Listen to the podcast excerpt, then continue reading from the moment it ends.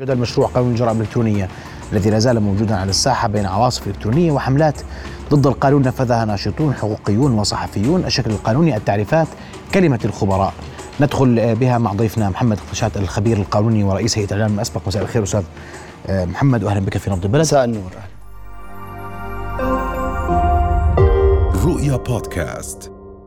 وأنا بدي أبدأ بدي جاوبني على السؤال. عندك تفاصيل أخرى لكن أنت برأيك هذا المشروع مشروع القانون جيد أم غير جيد؟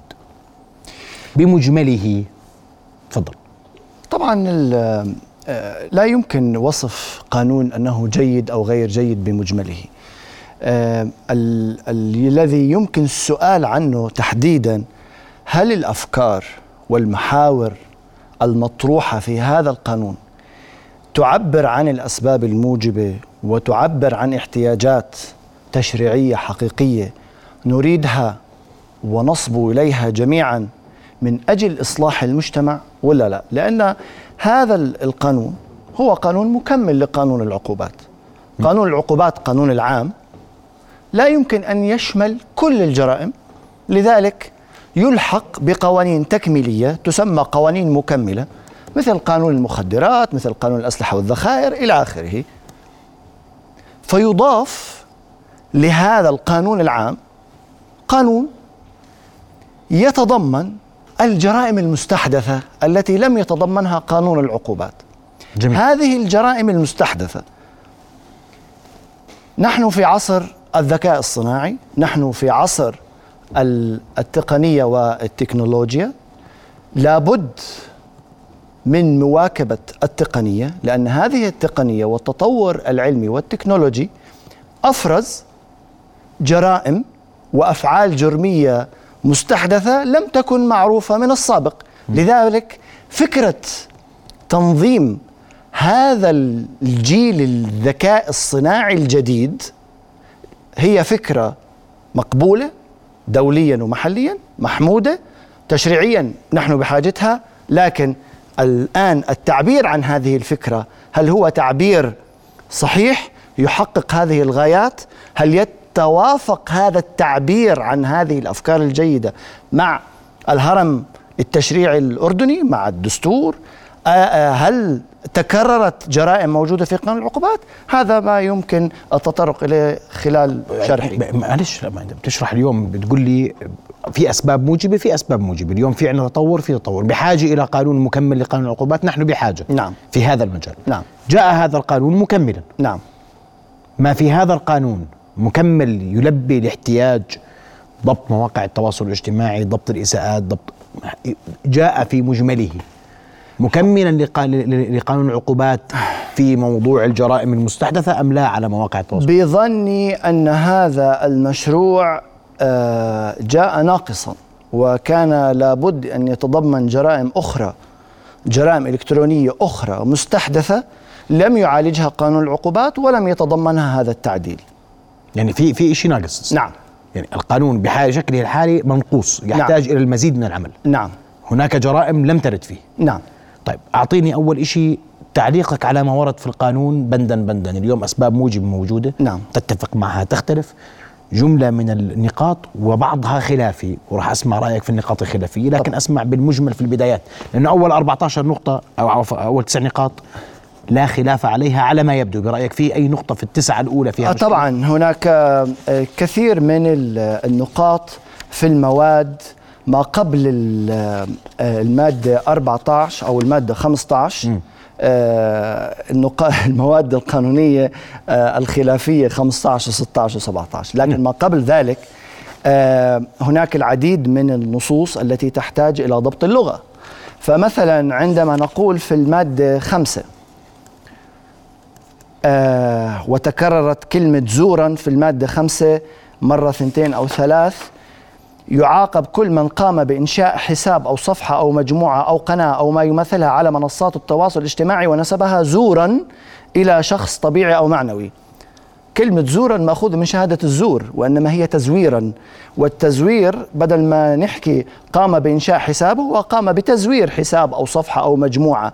فزورا مأخوذة من شهادة التزوير وهي تختلف عن التزوير الذي هو تحريف للحقيقة.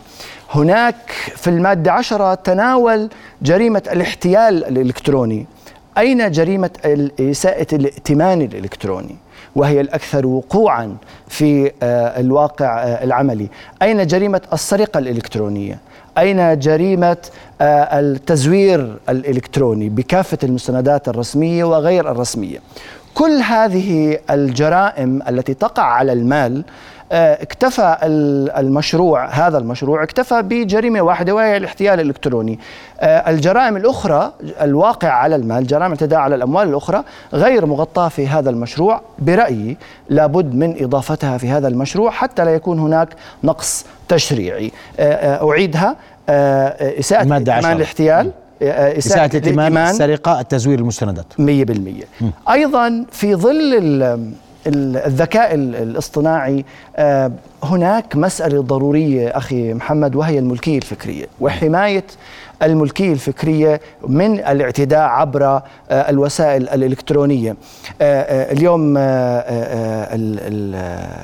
رسائل الدكتوراه ورسائل الماجستير آه، كثير من الأبحاث العلمية يتم الاعتداء عليها بموجب الذكاء الاصطناعي آه، آه، ولا يوجد معقب ولا يوجد نص تجريمي لغاية الآن لا يوجد ملاحقة. هذه النصوص تحتاج إلى تجويد.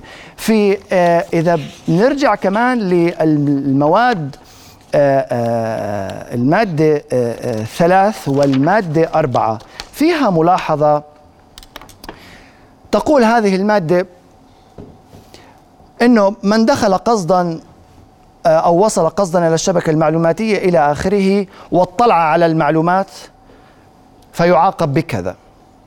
وإذا كان دخل إلى هذا الموقع بدون تصريح أو تجاوز, تجاوز التصريح بهدف إلغاء أو حذف أو شطب أو أو يعاقب بكذا. ويعود المشروع في آخر المادة ويقول إذا تحققت النتيجة فيعاقب بكذا. هذه ليست آه، لغة تشريعية منضبطة لأنه آه، آه، أنت بمجرد الدخول بقصد الإلغاء والحذف هذه هي النتيجة الجرمية التي نصب إليها. فبالتالي لابد أن يكون هنا التجريم. إذا تريد أن تضاعف العقوبات وتعتبر أن هناك ظرفا مشددا لابد أن تورد بشكل أوضح من هذه الطريقة حتى لا تحدث كثير من الإشكاليات. آه هدول ال 14 في ملاحظات ثانية؟ آه لا يعني خليني أكتفي عشان بس ما اخذش وقت. لا لا ما في معنا وقت. أنا بدي أسمع منك اليوم لأنه نعم. أنت تتعامل مع هذه لغاية لغاية المادة 15 آه، خلينا أدخل لك بالمادة 15 آه، الجدل. الجدل. م. المادة 15 والتي تعاقب على الذم والقدح والتحقير وموجود هذا النص في القانون السابق أو القانون الحالي. آه، شوف صديقي الذم والقدح هو الذم والقدح. هذه الجريمة موجودة في قانون العقوبات. من لما انوجد قانون العقوبات موجودة بقانون المطبوعات والنشر ووجدت في العام 2015 بقانون الجرائم الإلكترونية رقم 27 سنة 2015 الجريمة في حد ذاتها ما فيش فيها خلاف. ولا أعتقد أن هناك شخص يريد أن يشطب الذم والقدح والتحقير. لكن تعدد الوسائل وتنوع الوسائل قد أجد مبرر للمشرع في العام 2015 عندما أورد الذم والقدح في قانون الجرائم الإلكترونية بالرغم من أنه موجود في قانون العقوبات وهو أن الوسيلة الإلكترونية أكثر انتشارا فيها تغذية راجعة فيها تفاعل تبقى في الأرشيف الإلكتروني يمكن الوصول إليها أكثر علانية أكثر انتشارا الذم والقدح والتحقير عندما يكون وجها لوجه عبر الوسيلة الإلكترونية قد يكون هناك من خلال بحاجة الفيديو آه، الفيديو من خلال الفيديو. نعم من خلال مش- مش الفيديو. كلاما هاي. لا مش كلاما التحقير مش كلاما. التحقير بده يكون وجها لوجه من خلال آه، إذا الكترونيا يمكن تصوره من خلال الفيديو كول أو زوم أو إلى آخره. قد أجد هذا المبرر في العام 2017 لكن المبرر في إدراج الأخبار الكاذبة في هذا النص حقيقة إذا ما نظرنا إذا تعريف إلى تعريف الذم والقدح في قانون العقوبات لأنه نرجع للفكرة الأساسية أن هذا قانون مكمل. بمعنى أنني أعتمد القواعد العامة في قانون العقوبات وإذا كان هناك قواعد خاصة في هذا المشروع أعتمدها. و- وإذا ما في بدي أرجع لتعريف الذم والقدح الوارد في القانون العام. إذا علمنا تماما أن الذم والقدح الوارد تعريفه في قانون العقوبات يشمل الأخبار الكاذبة بحق أي شخص لأن الذم هو أن تسند وتنسب إلى هذا الشخص واقعة معينة أو خبر معين أو صفة معينة أو أن تلصق به صفة معينة من خلال سلوك معين أو نبأ معين أو خبر معين فبالتالي الذم والقدح يتضمن الأخبار الكاذبة بحد ذاتها إذا وجهت لشخص سواء شخص طبيعي أو شخص اعتباري. أضف إلى ذلك. حتى الأخبار العمومية غير الحقيقية تندرج تحت باب الذم والقدح لأن تندرج تحت باب القدح. لأن الذم هو أن تحدد واقعة معينة التي هي نبأ معين خبر معين أو صفة معينة. القدح خبر عام. لما تماما أعطيك مثال. خبر آجي أقول فلان موظف ارتشى هذا خبر. من فلان نتيجة العطاء الفلاني هذا خبر. نبأ كاذب خبر كاذب.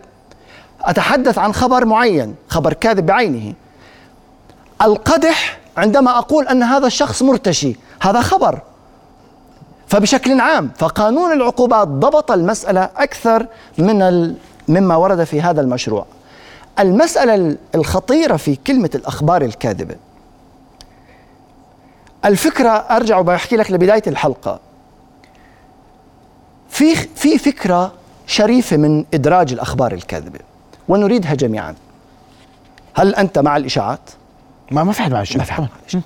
ولكن برأيي أن المشروع أخطأ خطأ كبيرا في تناول الإشاعات لأن المسألة التي نعاني منها جميعا ونعاني منها على المستوى الرسمي وعلى المستوى القطاع الخاص حتى على مستوى الأفراد هي الإشاعات التي تنتشر بشكل عام في الأحداث والمناسبات والإشاعات التي تهم المجتمع أو تهز السلم المجتمعي تت- تمس النسيج المجتمعي.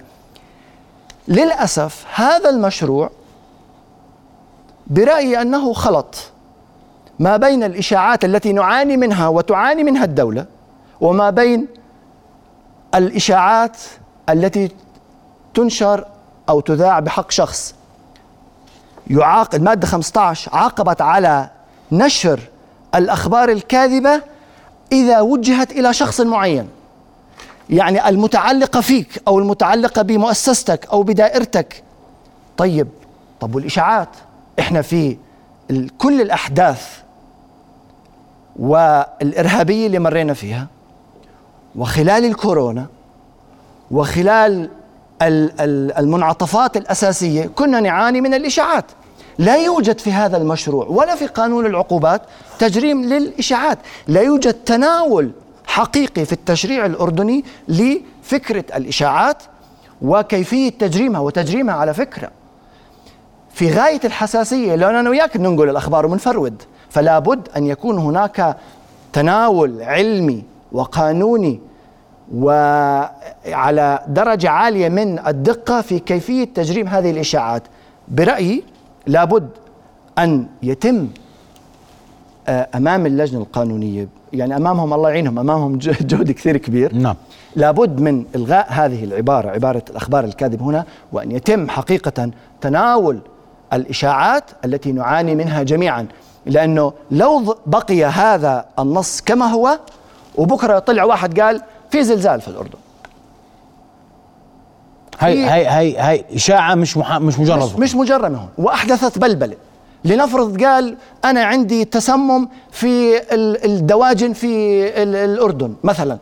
هذه إشاعة غير معاقب عليها. لا في هذا القانون في هذا المشروع ولا في قانون الجرائم الإلكترونية الحالي ولا حتى في قانون العقوبات. لأن قانون العقوبات للأسف في المواد عندما تحدث عن الإشاعات تحدث عن الإشاعات تحدث عنها في المواد 130 من قانون العقوبات تحت باب النيل من هيبة الدولة من الشعور القومي وربط التجريم على الإشاعات بشرطين. الشرط الأول أن تكون هذه الإشاعات خارج الأردن. ثانيا زمن الحرب. من قام في المملكة زمن الحرب أو عند توقع نشوبها. وبغير ذلك لا يوجد تجريم للإشاعات. الهدف واضح من هذا المشروع. نريد محاربة الإشاعات. هل النص الذي أورده المشروع يحارب الإشاعات؟ كلا. على العكس تماما آه، آه، راح يورط الناس بالأنباء الكاذبة أو الأخبار الكاذبة حتى ولو كانت يسيرة. هاي مسألة المسألة الأخطر من ذلك. ليس كل خبر كاذب مسيء ويترتب عليه نتيجة جرمية معينة. لذلك من الأفضل أن تبقى الأخبار الكاذبة منضوية تحت الذم والقدح والتحقير. وهذا تعريفها في قانون العقوبات. الوارد في قانون العقوبات ولا يحتاج إلى إدراج كلمة الأخبار الكاذبة في المادة 15 طيب 16 و17 أه، قبل المادة 16 قبل. في في مسألتين على المادة 15 الذم والقدح أو المطالبات بالسب والشتم. هذا مطلب النقابة سب وشتم. أه وجهان لعملة واحدة. المصطلحات واحدة. النصوص منضبطة أكثر في التشريع من السب والشتم. لكن هل إيراد الذم والقدح جريمة الذم والقدح أه يجب أن تخيف أه المواطن؟ أه لا أعتقد أن هذه الجريمة يجب آه، وجودها أن تخيف يجب يجب أن يقرأها لأن الجهل بالقانون لا يعتد به. يجب أن يعي تماما أن المشرع عندما يجرم فعل يريد أن يحمي مصلحة. عندما يجرم فعل السرقة يريد أن يحمي حقك في المال وعندما يجرم فعل القتل يريد أن يحمي حقي في الحياة. وعندما يجرم الذم والقدح يريد أن يحمي حقي في السمعة حسب ما ورد في النص. السمعة والشرف والاعتبار والاعتبار المهني المنصب الوظيفي أيضا. لأن سمعت أن الذم والقدح لا يشمل آه، حماية للوظيفة لا بل يشمل وبشكل صريح وواضح لأنه آه، من الذم هو إسناد مادة معينة إلى شخص معين ولو في معرض الشك والإستفهام من شأنها ان تلام من شرفه وكرامته أو أن تعرضوا إلى بغض الناس واحتقارهم إلى آخره. فبالتالي هذا يشمل ما هو انت هيك العمل الوظيفي. أنت بترجع هون على فكرة إنه إحنا بنعمل هذا القانون عشان نحمي مسؤول. لا. خايفين على المسؤولين يعني. أي ممتاز. في ظل حماية هذا الحق حق السمعة والشرف والكرامة للشخص المسؤول لرئيس الوزراء لرئيس الهيئة المعنوية للمؤسسة الرسمية المشرع يوازن بين المصالح. بمعنى كما جرم فعل الذم والقدح أباح حق النقد. هناك المادة تحديدا 192 من قانون العقوبات. ممكن تسمعها؟ تفضل. بتقول م. هذه المادة إذا طلب الذام الذام بمعنى أنه ارتكب الذم يعني خلص. مش لسه بدنا نفكر أنه ذم ولا لا. إذا طلب الذام أن يسمح له بإثبات صحة ما عزاه إلى الموظف المعتدى عليه. فلا يجاب إلى طلبه إلا أن يكون ما عزاه متعلقا بواجبات الوظيفية لهذا الموظف أو أن يكون جريمة تستلزم العقاب. بمعنى بدي أحمي حق السمعة للإنسان للشخص وبنفس الوقت أريد أن أحمي حق المجتمع في المعرفة وفي الرقابة وفي يعني ممارسة حق النقد. كلا. هذه ليست تكميم الافواه مجرد وجود الذم والقدح ليس له علاقة بتكميم الأفواه لأن هناك أيضا المادة 198 من قانون العقوبات تقول إن نشر أي مادة تكون ذما أو قدحا أو تكون ذما أو قدحا يعتبر نشرا غير مشروع إلا إذا كان موضوع الذم صحيحا ويعود نشره بالفائدة على المصلحة العامة. هناك فهم غير دقيق إلى أن وجود الذم والقدح والتحقير يعني تكميم افواه لا وجود الذم والقدح والتحقير يقابله وجود حق النقد وهذا منصوص عليه في القانون طيب اختيار الممارسات طيب. القضائية آه. أستاذ محمد معلش آه. الممارسات القضائية أنت في حلقتك كثير من الضيوف ينتقدوا الأداء الحكومي وهناك الكثير من ال ال الإذاعات والبرامج آه، الصباحية على الإذاعات تنتقد أداء المؤسسات الرسمية. هذا كله يندرج تحت الذم والقدح المباح بمعنى حق النقد. أما اغتيال الشخصية. هذا قانون ما جربه أنت بتقول هذا اليوم اليوم القانون اللي بين إيدينا. نعم. الذم والقدح والتحقير ما ورد فيه ليس تكميم من الأفواه وما في مشكلة. مجرد وجود الذم والقدح ليس تكميما طيب. الملاحقة. آه. الملاحقة. آه الفقرة باء من المادة 15 أن النيابة العامة هي تلاحق الجرائم الذم والقدح طيب. إذا كانت موجهة إلى أحد السلطات في الدولة أو الهيئات لا. الرسمية أو بدون بدون ما أقدم شكوى. بدون شكوى. من قال أن هذا النص يعني جديد في القانون؟ مين كان بيشترط أصلا في قانون العقوبات وجود شكوى من قبل رئيس الهيئة المعنوية أو من قبل رئيس مجلس النواب ولا رئيس مجلس الأعيان إنه يقدم آه، شكوى. المادة 192 191 من قانون العقوبات التي عاقبت على الذم والقدح الموجه إلى مجلس الأمة أو أحد أعضائه أثناء عمله أو بسبب ما اجراه بحكم عمله. أو أو إلى أحد الهيئات الرسمية أو المحاكم أو الإدارات العامة أو الجيش أو إلى أي موظف أثناء قيامه بوظيفته أو بسبب ما أجرى بحكمها هذه المادة جاءت تحت الفصل الثاني الجرائم الواقعة على السلطة العامة. الهدف من تجريم هذه الأفعال هو حماية الوظيفة العامة في, في النهاية. فبالتالي لا يوجد حق شخصي. وهذا الذم هذا النوع من الذم لا يحتاج لم يشترط الشكوى أو الادعاء بالحق الشخصي كما هو الذم أو القدح الموجه إلى أحد الناس في المواد التي عالجت الذم والقدح إلى الأشخاص. طيب. فبالتالي هذا النص لم يأتي بجديد أوكي. وبرأيي إنه وجوده أو عدمه في هذا في هذا القانون أو في هذا المشروع آه واحد. اختيار الشخصيه بن 16 اختيار الشخصيه ليس له داعي نهائيا إدراجه في هذا القانون كلمة اغتيال الشخصية. اغتيال الشخصية أعي تماما أن الهدف أو الغاية من إدراجها في أي مشروع قانون كان يراد إدراجها قبل فترة في قانون هيئة النزاهة ومكافحة الفساد من الحكومة ورد هذا المشروع. وأيضا آآ آآ يعني هذه العبارة تتكرر في هذا المشروع. الفكرة شريفة وممتازة. نحن جميعا ضد اغتيال الشخصية. لكن اغتيال الشخصية إما أن يكون من خلال تكرار الذم والقدح والتحقير سواء لشخصك أو في سلوكك أو في فكرتك أو في أدائك الوظيفي هذا يشمله الذم والقدح. اغتيال لنفرض اليوم هذا المشروع مش موجود لسه مش ساري.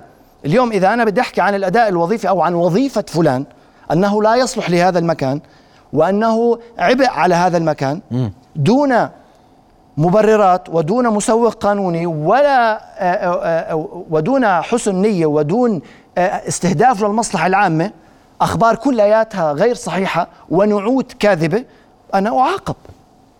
فبالتالي اغتيال الشخصية إما أن أكون إما أن يكون من خلال الذم المتكرر الاستهداف بالذم والقدح آه المتكرر هم بس هم وصفوا اختيار الشخصية. أنا أتهمك اتهام أدمر في مهنتك.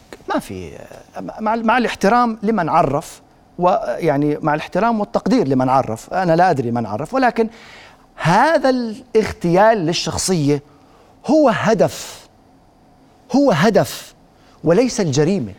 أنا أت- أرتكب الذم والقدح طيب. المتكرر فأنت مش مع هذا. الاغتيال آه. آه. تمام؟ لتحقيق هذا الاغتيال لكن قد يأتي آه شخص آخر ويقول لي طيب ما رأيك بتخصيص واحد مخصص لك مساحات إلكترونية ومساحات واوقات زمنية محددة شهر؟ ما فيش وراه غير محمد الخالدي مستلمه من الصبح للمساء. أقول هذا المشروع. عالج هذا النوع من الأفعال. عندما قال في المادة 28 على ما أعتقد أنه تضاعف العقوبات المنصوص عليها في حال تكرار هذه الجرائم. أيضا لنفرض هذا المشروع مش موجود. الذم والقدح ال- بالتكرار المكرر للأفعال هذا كل المحاكم تحكم فيه كل يوم. مكرر ثلاث أربع مرات خمس مرات إلى آخره. فبالتالي الفكرة التي ي- يراد تحقيقها في هذه المادة 16 وإن كنت مع الفكرة لكن لست مع هذا. الصياغة مش عجبتك أبدا. 17 عندك فيها ملاحظة؟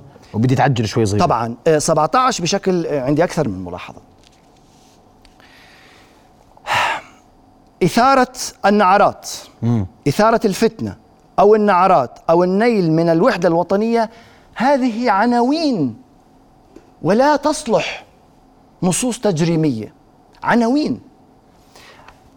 نحن ضد كل من ينال من وحدتنا الوطنية. نحن ضد كل من يقوم بأعمال طيب. الفتنة. آه. هذه أخي محمد ليش قلت لك الله يعين أعضاء اللجنة القانونية بمجلس النواب أمامهم جهد بالصياغة ش- آه، كبير. عندما تجد هذه النصوص تفضل. نص عام تجد موجود. الفتنة بقانون العقوبات وتلاقي تحتيه أفعال.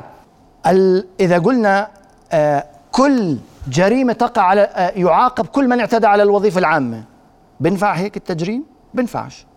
بدي أجي أقول الجرائم الاعتداء على الوظيفة العامة الاختلاس وبجرم الاختلاس وأنواعه. الرشوة بجرم يعني. هاي بدها مزيد من الايضاح هذه تحتاج الفكرة ممتازة ولكن تحتاج إلى تفصيل أكثر لبيان ما هي أوجه إثارة الفتنة بين المواطنين؟ ما هي أوجه النيل من الوحدة الوطنية؟ أما موضوع ازدراء الأديان آه، كلمة ازدراء إذا ترجع لمعجم الوسيط خليني أرجع للقرآن المعجم معك. آه، أرجع. للقرآن يلا. تفضل سيدي. بسورة هي سورة هود بالآية 31 استخدمت هذه الكلمة ولا أقول ب- بعد بسم الله الرحمن الرحيم ولا أقول للذين تزدري أعينكم أي آه، بالتفسير آه، آه، أي الذين تعيبونهم وتحتقرونهم. بمعجم الوسيط بصفحة 408 هي المصدر زرى والازدراء تعني حقره وعابه. وبتفسير القرآن الكريم وبمعجم الوسيط الازدراء ينصرف إلى تحقير الشخص.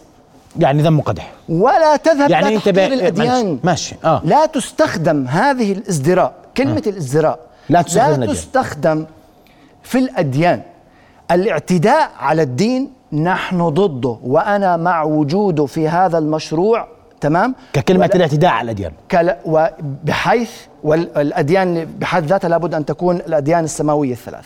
هلأ بمعنى الازدراء لا يربط بالدين الازدراء يربط بالشخص. يجب أن يكون هناك معالجة أعمق لجرائم الاعتداء على الأديان. هناك كويس. معالجة في قانون العقوبات. إطالة اللسان على أرباب الشرائع من الأنبياء والرسل. وإهانة الشعور الديني للمواطنين. طيب. استخلص استخدم من هناك. لهنا. لهنا. طيب. بدي اوقف على ثلاث دقيقة. آه،. عشان انت بتاخذ مني الوقت فانا بدي عندي اليوم في في حديث عن مغالاة في العقوبات. العقوبات المالية كثير. صح. لا. في بعض المناطق في بعض ال- المواطن في هذه المواد نعم العقوبات آه، أعطيني مثال. معلش. قول لي ال 20000 كثار ال 50000 كثار ال 5000 كثار آه، خلينا نكون متفقين أن هذه الغرامات المالية تذهب إلى إلى خزينة الدولة. مم. هذا يضاف إليها التعويض المدني من قبل الفريق المتضرر أو من من يدعي بالحق الشخصي. مم. السؤال هل نريد من الس- السياسة التجريمية العقابية هدفها إصلاح المجتمع عن طريق تحقيق الردع العام والردع الخاص؟ مم. برأيي أن الصياغة الصياغة العقابية وقفت عند تحدي عند تحقيق الردع العام والخاص ولا تذهب إلى الهدف البعيد وهو إصلاح المجتمع. فبالتالي لابد أن يكون هناك موازنة. لأنه أيهما أخطر؟ أضرب لك مثال. أيهما أخطر؟ الذم والقدح ولا الاطلاع على البيانات الرسمية للوزارات والمؤسسات الحكومية والتي تأم تمس الأمن الوطني؟ أيهما أخطر؟ الثانية. عقوباتها المالية أخف وأقل من الغرامات الموجودة هنا. طيب ما, جاوبتنيش. مغالاة في العقوبات آه لا. آه أو لا. ليس بجميعها. آه. هناك عقوبات عقوبات منطقية وهناك عقوبات غير منطقية. إيش المش منطقي؟ أعطيني مثال على مش منطقي. الذم والقدح. آه، قديش القيمة عشرين ألف دينار أنت شو رأيك القيمة مناسبة يعني أول شيء لابد من التخيير مش الدمج بين الحبس والغرامة لابد من التخيير اتباعا إلى مو- نظرية التدرج آه. آه، آه، أو تفريد العقاب تفريد العقاب ال- آه، المسألة الأخرى ال- يعني بقدرش أنا أنا مش مشرع حتى أقول لك والله يعني ال 5000 راجعه. ولا لا آه. يعني لابد طيب. أن يكون هناك دراسة علمية تمام حتى آه، آه، توضع العقوبة. في. القانون تكميم الأفواه في هذه الصيغة؟ آه لا. بهذه الصياغات؟ بهذه الصياغات. في تكميم الأفواه؟ آه، أنت تريد جواب مباشر وأنا سوف أجيبك جواب مباشر. آه. هذه النصوص. أكرر. الأفكار جيدة مقبولة ونريدها. لكن هذه الصياغات برأيي. في زاوية في زاوية ستؤدي إلى إفلات الجناه من العقاب. ولن يتحقق لن يتحقق الهدف المنشود من هذا المشروع.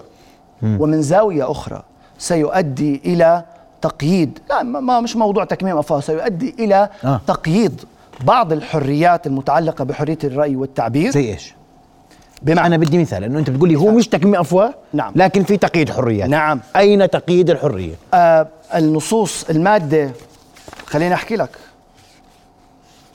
بعيدا عن المواد 15 و16 ما 17 لهاش دخل هذول. لا لا بعيدا عن هذا أضرب لك مثال ثاني. آه. هدول هدول هدول 15 16 17 أنت قول جودهم بنص واحد. جودهم وفصل الجرائم الواردة فيهم. بس هذا مش تق... هدول تقييد حريات 15 16 17 آه أو لا؟ إذا بقيت الصياغات آه. سوف ت- تذهب بالاتجاهين. إذا ف... إذا طبقت بتفسير ضيق بتفسير ضيق ستؤدي إلى إفلات الجناه من العقاب.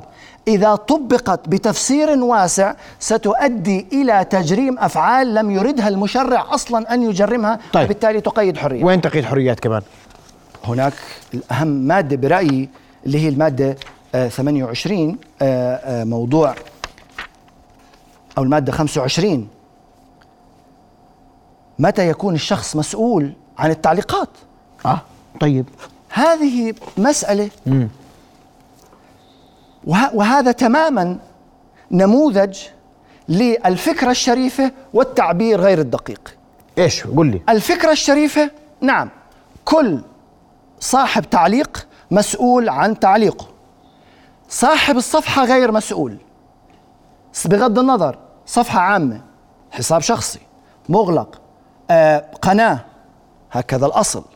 إلا إذا ثبت إلا إذا ثبت تدخلي أو مشاركتي في هذا التعليق السيء أو المسيء أو المخالف لأحكام القانون آه، عندها أكون مسؤول مع صاحب التعليق. لكن وهذا هو المنطق وأعتقد أن المشروع هذا ما يريده ولكن التعبير عنه غير دقيق. شو حكى في المادة 25 الفقرة الأولى. بيقول بكون الشخص المسؤول عن الإدارة الفعلية للموقع الإلكتروني أو منصة التواصل الاجتماعي أو المسؤول عن أي حساب أو صفحة عامة أو مجموعة مغلقة أو قناة بقول لك بده يكون مسؤول عن المحتوى غير القانوني. طبعا كلمة بس المحتوى غير القانوني هاي محل نظر. يعني هاي وردت لأول مرة طيب. في الاستراتيجية م. العربية لكيفية التعامل مع منصات التواصل الاجتماعي اللي طلعت بشهر 6 ب 26 6 2023 اجى بالفقرة باء قال لك يستثنى من هذا الكلام نوعين من الحسابات الحسابات الشخصية وحسابات الدواء الرسمي الدواء الرسمي طيب أنت ليش بتطلع من الحساب الشخصي بتروح تعمل صفحة؟ بسبب كثرة الأصدقاء والمتابعين. فبالتالي هدف المشروع إنه لما استثنيت أنا من التجريم الحسابات الشخصية والدوائر الرسمية إنه هذول الناس ما عندهم المكنة القانونية أو المكنة الفنية للسيطرة على التعليقات وأقدر أحذفها فورا إلا إذا إجاني طلب. طيب ما هي الصفحات فيها أعداد أكبر؟ وهو القنوات فيها أعداد أكبر. طيب لاتحاد العلة.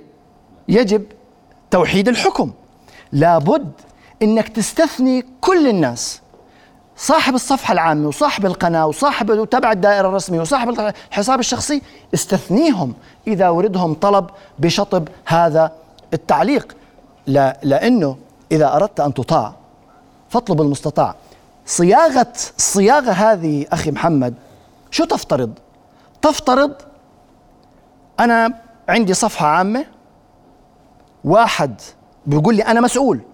واحد كتب تعليق بوستي نظيف فيش فيه شيء واحد كتب تعليق صحيت الصبح لقيته موجود. قمت شطبته طيب.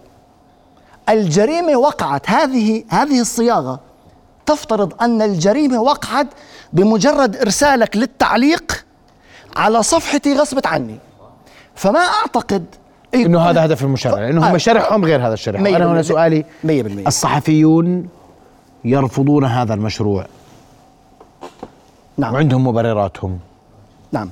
وتحديدا المواد 15 16 17 تتفق مع هذه آه، آه، النظرة للصحفيين لأنه اليوم أنت بتقول لي مش في تقييد حرية. فيش تكميم أفواه؟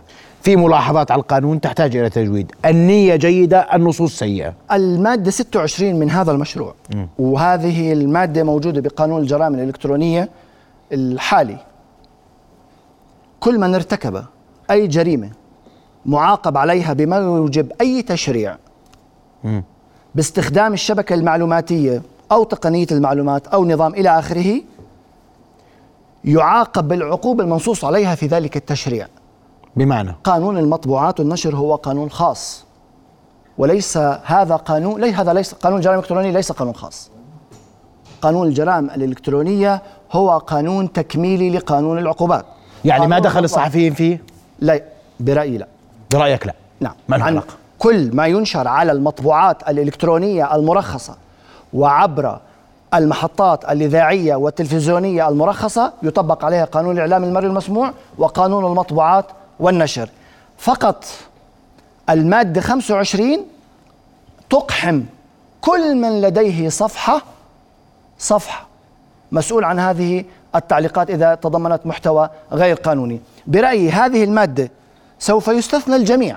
المنطق يقول استثناء الجميع. لاتحاد العلة يعني الأبجدية و26 تنزع الجسم الصحفي عن هذا القانون لأنه قولا, قولا واحدا لأنه بشكل صريح وواضح بتقول له برجع قانونك إذا ها كل من ارتكب أي جريمة معاقب عليها بموجب أي تشريع يعاقب بذلك التشريع. أنا ارتكبت مخالفة لقانون المطبوعات والنشر يطبق علي قانون المطبوعات والنشر ولا إذا كان عكس ذلك ما هو الهدف من قانون المطبوعات والنشر وما هو الهدف من قانون المرئي والمسموع وإلا أصبح هذا القانون المطبوعة الإلكترونية تتبع مطبوعات النشر صحيح؟ نعم وإلا أصبح قانون المطبوعات النشر من باب اللغو والمشرع لا يرضى واضح جدا. أشكرك كل الشكر أستاذ محمد اقتشات الخبير القانوني والرئيس السابق لهيئة الإعلام الأردنية. أشكرك كل الشكر على وجودك معنا شكرا. رؤيا بودكاست.